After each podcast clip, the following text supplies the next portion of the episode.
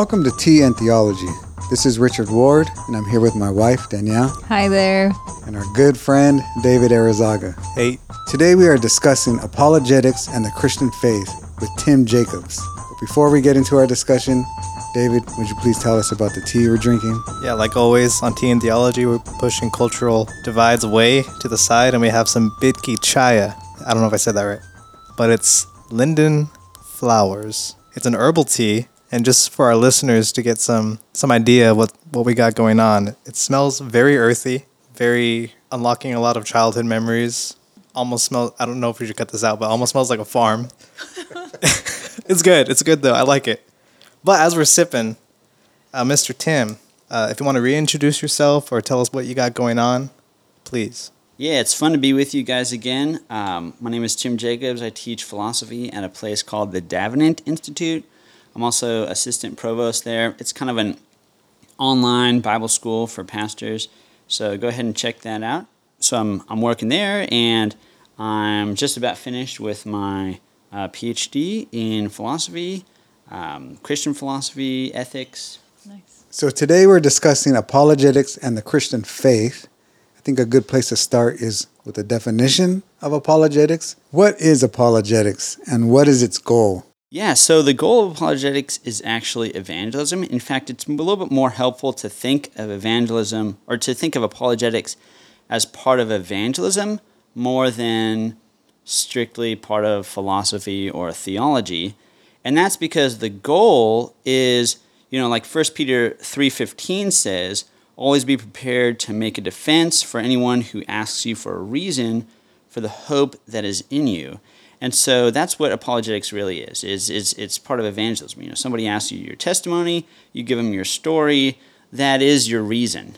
You know, of course you can get more or less sophisticated with your reasons depending on what is going to serve the person that you're talking to. Um, but the goal is to share the gospel. Um, so it's yeah, so it's helpful to think of it as evangelism, actually. Um, but part of that, as we give a re- you know, as the Bible says, as we give a reason, what what are good what are good reasons? What are good reasons to uh, believe what we believe? Do we have good reasons? Right? Do we have any reasons at all? Because um, really, today there's uh, the relationship between faith and reason has come on some hard times, both in uh, just the world in general, as well as also in the church. And the reason for that is in in the world the world's perspective, it's kind of like this. Like if you ask what's somebody's favorite color or it or or you ask is the world round? Like one of those is going to be like the subject of science. And the other one is just sort of like personal sentiment. And this is this these are totally disconnected kind of realms of human experience and that's how the world tends to think of faith versus reason that like these things have nothing to do with each other, right? Like how are you going to use science to talk about what your favorite color is or what you're feeling today, something like this. Although actually we kind of do.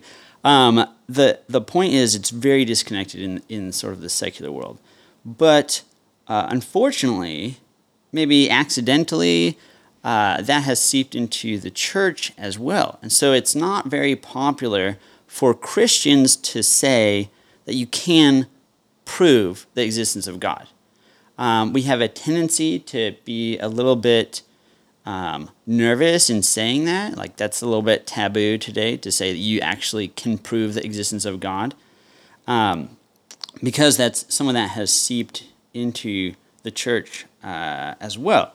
So, this relationship between faith and reason, they're, they're very strongly connected in the Bible, in theology. And you can think of it kind of like uh, the relationship between theology and philosophy. What the sort of the biblical view of these things is that philosophy is basically all of the best reasoning that you can do, like just as a human. Uh, not necessarily with the Bible, but just without the Bible. And so, because of this, all of our sciences sort of, sort of stem from philosophy. That's why the highest uh, degree in any science is a PhD, because at that level, you know, that means philosophy doctorate. You can get philosophy doctorate in astronomy. What does astronomy have to do with philosophy? Well, at the highest levels, now you're dealing with uh, theories and under underlying principles, and it's just sort of the highest level of thinking we can do in whatever that field is. So, uh, but then we get um, the God who authored us. He he he created us, and in creation, the first thing, the first action that a human does is really science, right? So uh, Adam is supposed to go out and look at the animals and name them. So he's like doing scientific classification, right? He's got to understand similarities and differences. Um, but so we're made to be able to do this kind of stuff. But then also, like God is involved, right? God comes in and he gives us some of the answers. Right? He gives us the Bible. He uh, a lot of what's in the Bible is just a repeat of stuff that we figured out on, on, on our own. You know, we don't need the Bible specifically to tell us that murder is wrong. Like, it wasn't wrong when the Ten Commandments were given. It was always wrong. You know, uh, you know, Cain and Abel didn't have the Bible. You know, everybody everywhere should know that murder is wrong. But we get that rep- repeated, and then we also get a bunch of things that we couldn't have figured out on our own. So theology is is still includes everything from philosophy and then adds on to it. It's not like a separate or parallel thing or disconnected or thinking that philosophy is like a bad thing. You can have worldly philosophy. You can have philosophy that explicitly denies the Bible, is in contradiction of the Bible. But certainly the biblical view is we should be using our reason as much as we can and uh, then apply that reason to the Bible. And that's how we get things like, you know, biblical theology, systematic theology, things like this. So there's a strong relationship uh, between those two. Of course, grace is going to uh, grace is going to play a role when we talk about salvation as well, but maybe we'll leave that for another question. So you mentioned you can prove the existence of God, but how does grace fit into all of that? Sure. Well, that's uh, a great question. And for that, I think a good place to start is with Romans 1 uh, 18 and beyond. So it says in Romans 1 18, For the wrath of God is revealed from heaven against all ungodliness and unrighteousness of men, who by their unrighteousness, here's a key word here, by their unrighteousness suppress the truth. So that's an act of will that we all do, suppress the truth. So what's the, what's the truth? What are we suppressing? seems like there's something that's there and then we suppress it. So, what's already there? Well, continuing on, uh, verse 19 For what can be known about God is plain to them because God has shown it to them. For his invisible attributes, namely his eternal power and divine nature, have been clearly perceived ever since the creation of the world in the things that have been made. So they are without excuse. Right? So even our moral obligation to worship God depends on the fact that we actually can recognize signs of God from creation. If if we couldn't, then we would be like animals, right? Animals aren't sort of guilty and go to heaven or hell or something like this, right? Uh, we have a responsibility to respond to these reasons that are clearly, you know, as the Bible says, clearly perceived, clearly displayed in creation. But what do we do with that information? We suppress it. That's an act of will. That's something that so we can so it's not it's not uh, so we need to start our idea of um, sort of how does this play into salvation and evangelism with thinking first and foremost God made us rational creatures who who, even after the fall, are still rational enough to recognize things from creation that God exists. And you can see evidence of this everywhere. I mean, you don't have to have the Bible to see religions popping up all over the world. Religions totally disconnected from the Western world. You know, um, every every sort of indigenous people group from wherever has some kind of religion, right? This is a very natural thing to conclude that the physical, visible world was created by something invisible. Of course, we need the Bible to get a lot of the particulars about what is God like um, and how, how does He save us. But then, with that information, we suppress the truth, according to the Bible, right? We suppress the truth. And so, grace is needed. Faith faith is a gift, not sort of the result of our argumentation or reasoning. Faith is a, a gift because he changes our will. We reject him. He sort of rescues us kicking and screaming, and then after we're rescued, then we love him, right? We love because he loved us first, right? 1 John 4 19. So we love because he first loved us. So he rescues us, he changes our will, and uh, but what does that actually look like, right? It it God's normal process of this is going to involve uh, somebody sharing the gospel, somebody responding to the gospel, because when somebody's heart changes, when they start to believe, they believe something. Well, what is that something? Well, that something is a bit of information that was given to them from somebody else, right? Um, I don't know the exact reference, but you know, in, in Romans, elsewhere in Romans, it says, "How are they hear without someone preaching? How they preach without being sent?" And so on and so forth. This is the normal means. God can use other means as well, but this is the normal means of salvation that God sends uh, witnesses that we, for our joy, we get to participate in His work. We're not going to get in the way of it, but we get to participate in it. So, how does that relate to proving God, right? So, when you have somebody sharing the gospel, or like 1 Peter 3.15 said, right, giving a reason for the hope that is in you, that reason doesn't change someone's heart. That reason reminds them of what they already should have known, according to Romans 1. It uh, reminds them, it reestablishes them, it points them back to the evidence that they are suppressing. And God uh, may use that. I mean, maybe it's just even just a personal witness, not necessarily some sophisticated argument, right? God may use that when He changes their hearts, but not necessarily, right? God can do whatever He wants. Um, but you can have the best argument and somebody's still not come to the faith because their heart is still suppressing the truth. But you can also have somebody who encounters a pretty bad argument, not very sophisticated argument, and also come to the faith, right? Because this is God's work uh, in our hearts. Um, nevertheless, the Bible is clear that you can show God from creation and that we should be prepared to have a reason for the hope that we have. And of, of course, that can be anywhere from just your own personal testimony up to like super sophisticated arguments.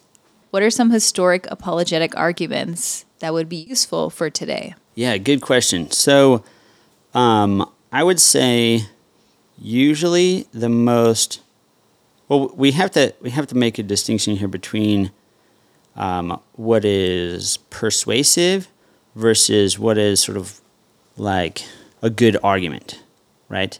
So you can have something, of course, you can have something very persuasive that's a bad argument, but you can also just have sort of mediocre arguments that are very persuasive. And if the goal is evangelism, those might be more useful than stronger proofs because stronger proofs might be, you know, more technical or something like this. Um, I would say that the uh, what I think are the two most persuasive arguments are something called the fine tuning argument and the moral argument. So, fine tuning argument, you can find this online all over the place with like William Lane Craig or uh, just anywhere. It's, it's easy to Google it. Um, fine tuning argument essentially says you look at different uh, different things in nature, different variables. You know, the speed of light, some different things like this, um, some mathematical constants that basically like make the make the universe possible, and they're completely arbitrary. When something is, you know, it doesn't explain itself, it seems arbitrary. The scientific mind that we are as humans asks, okay, why is it that way? right? And so you know, science is born. So we go back to causes. You know, why is it, why is it this way? You know, why do the animals act this way? Oh, because you know there's some sort of pollution or something, or they're healthy. You know, who knows? Um, so we investigate in this way.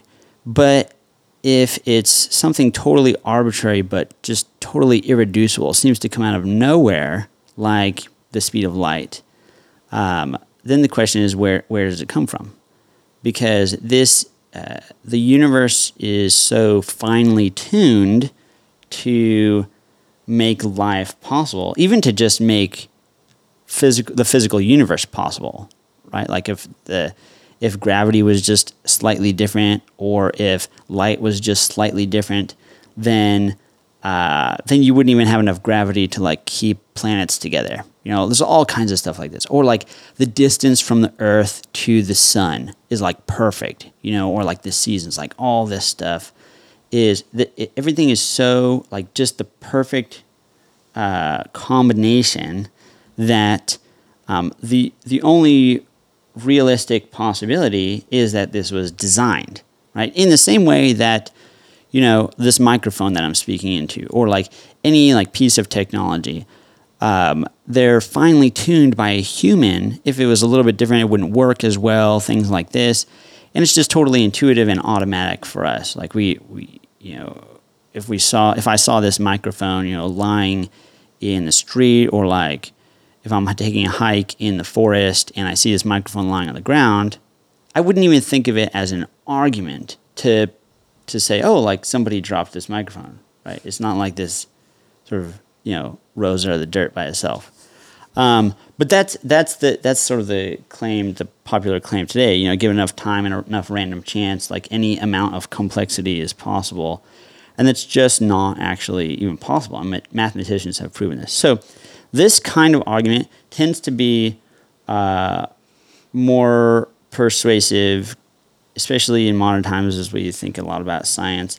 But this kind of argument is something called an inductive argument, which is basically a like a probability argument, saying, let's look at the patterns and what's usually the case, right? Inductive arguments will yield like a high like if it's a good argument it'll yield like a high probability oh like you know 99.9% sure that like it must be god not something else right? Um, but a different kind of argument is something called a deductive argument. This is an argument where the conclusion has absolute certainty. If the premises if the statements if the assumptions are true then the conclusion has to be true. So like an example of a deductive argument might be um, a, a, fetus is uh, an innocent human life. It's wrong to kill innocent human life, therefore, abortion is wrong, right? Like, if those two first statements are true, then the last statement isn't like probably true. It's like just absolutely true. In order to deny the conclusion, you have to deny one of those assumptions. So that's a different kind of argument. And we can give those kinds of arguments for God as well. One of the, I think, one of the better um, ones is one that C.S. Lewis presents in the beginning of Mere Christianity. Um, it's sometimes it's called the moral argument. It kind of combines a couple different arguments. He he talks about. Um, I'm not going to detail the whole argument because I don't remember all of it off the top of my head, but he he starts to talk about how uh, every human experiences morality, and we realize that morality isn't just an expression of emotion or an expression of what is convenient or inconvenient, because oftentimes uh, we know that doing the right thing is inconvenient, or that when we appeal to justice, we're not just talking about what's preferable or sentimental or something like this, but that there seems to be a standard that we didn't create. And the only way to explain that is that there's something higher than us that judges us. Um, so he kind of goes that direction.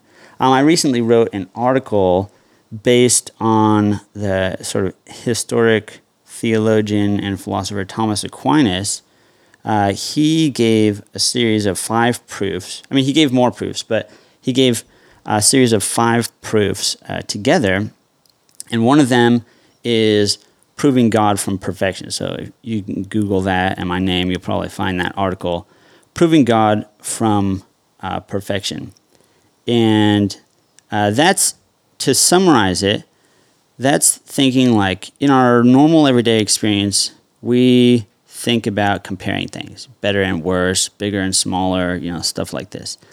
Um, but one of the things that we maybe don't think too often about comparing is let's say things that are very different, like, um, well, something that's similar, right? We, we, we, can, we can talk about an elephant being bigger than a mouse, but we don't really say an elephant is better than a mouse.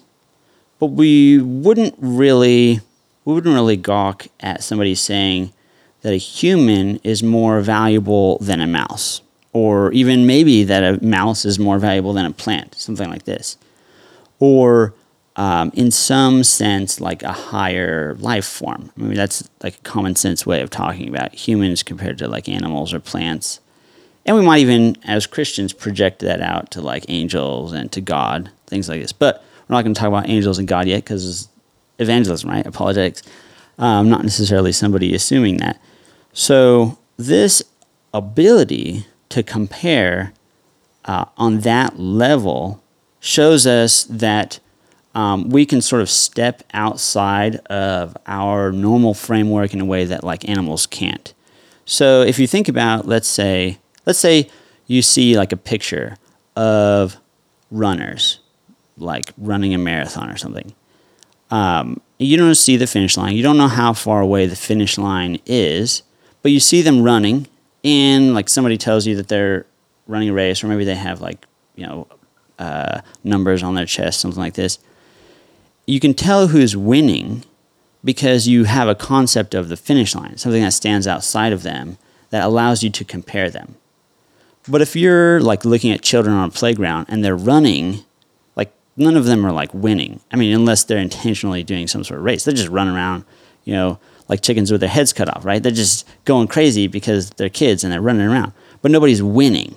Nobody's better or higher or anything like this. So we have to have something that's outside of the competitors in order to measure them. And so if we are if we are comparing things on such a high level as to say like humans are more valuable than you know, like this tea that we're drinking. Humans are more valuable than that, than this like inanimate object.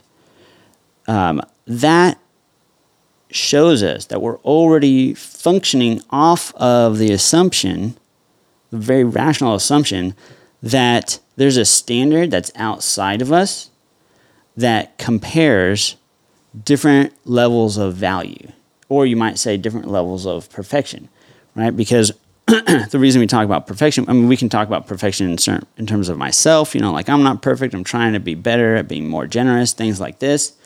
But we can talk about, um, you know, hypothetically, the perfection of a human is something that's better than the perfect elephant, something like this. Right? So now we're not just comparing imperfect to perfect, we're comparing perfections, different perfections and the ability to do that means that there's something sort of outside this framework that measures it and gives rise to it, really, right? There, there's only a race if there's a finish line. So there's only a winner and a loser. Like the, that status of winner and loser is caused by there being a finish line. Now, the finish line is not a winner or a loser, but it is, in some sense, already there. It's a sort of maximum that uh, allows us to compare.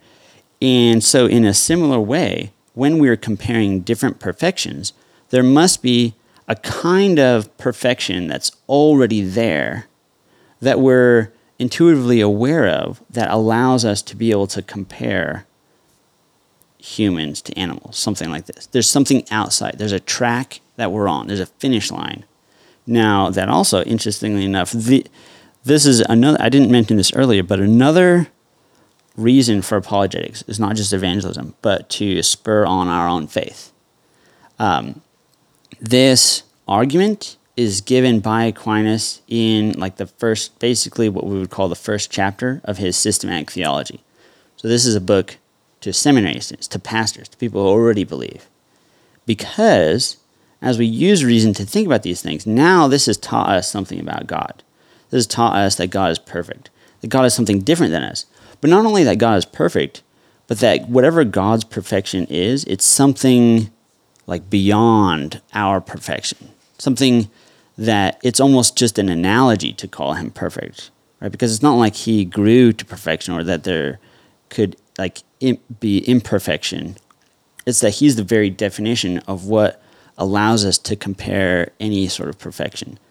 Um, so, you know, and as you collect different arguments for God, you end up collecting some different attributes, right? And then that's using only reason. And then you finish it off by adding the Bible to reaffirm some of those things and then to take you further. I will I will say one more thing about persuasion versus like proofs is when you like like in evangelism, when you're doing evangelism, you know, like if you're sharing your testimony, you customize it to the person that you're talking to in order to find common ground or to answer their particular questions.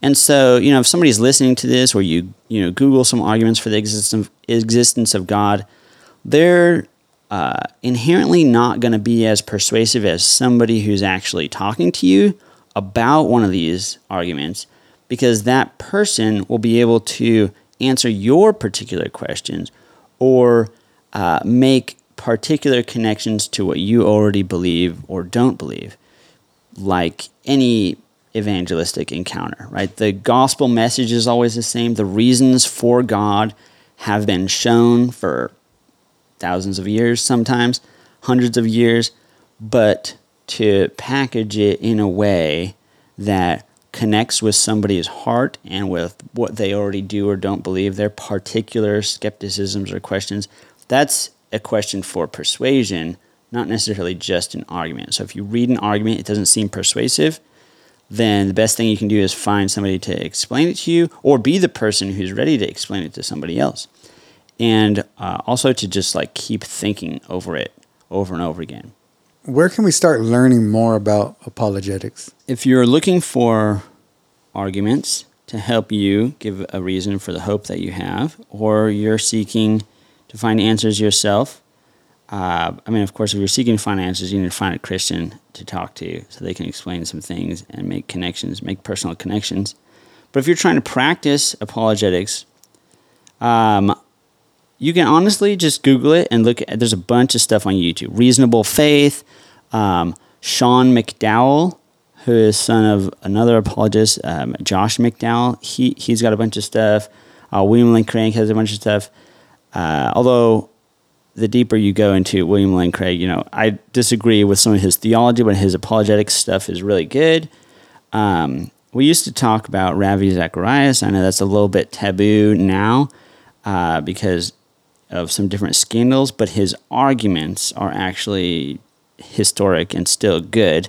Um, or if you want to read a book, so that's that's videos and articles that you can find online pretty easily.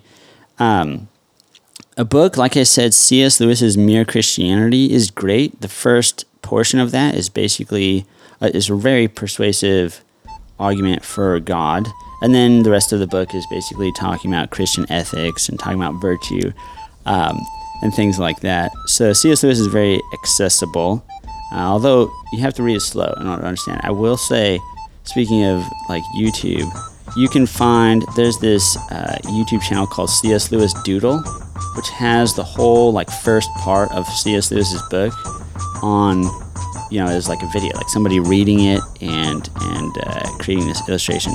And so uh, that's a good place to go. I know that's not super specific, but there's just there's so many resources out there.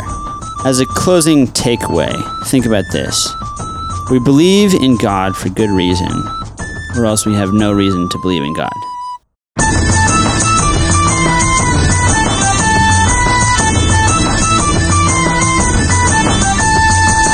Thanks for listening to this episode of Tea and Theology. Until next time.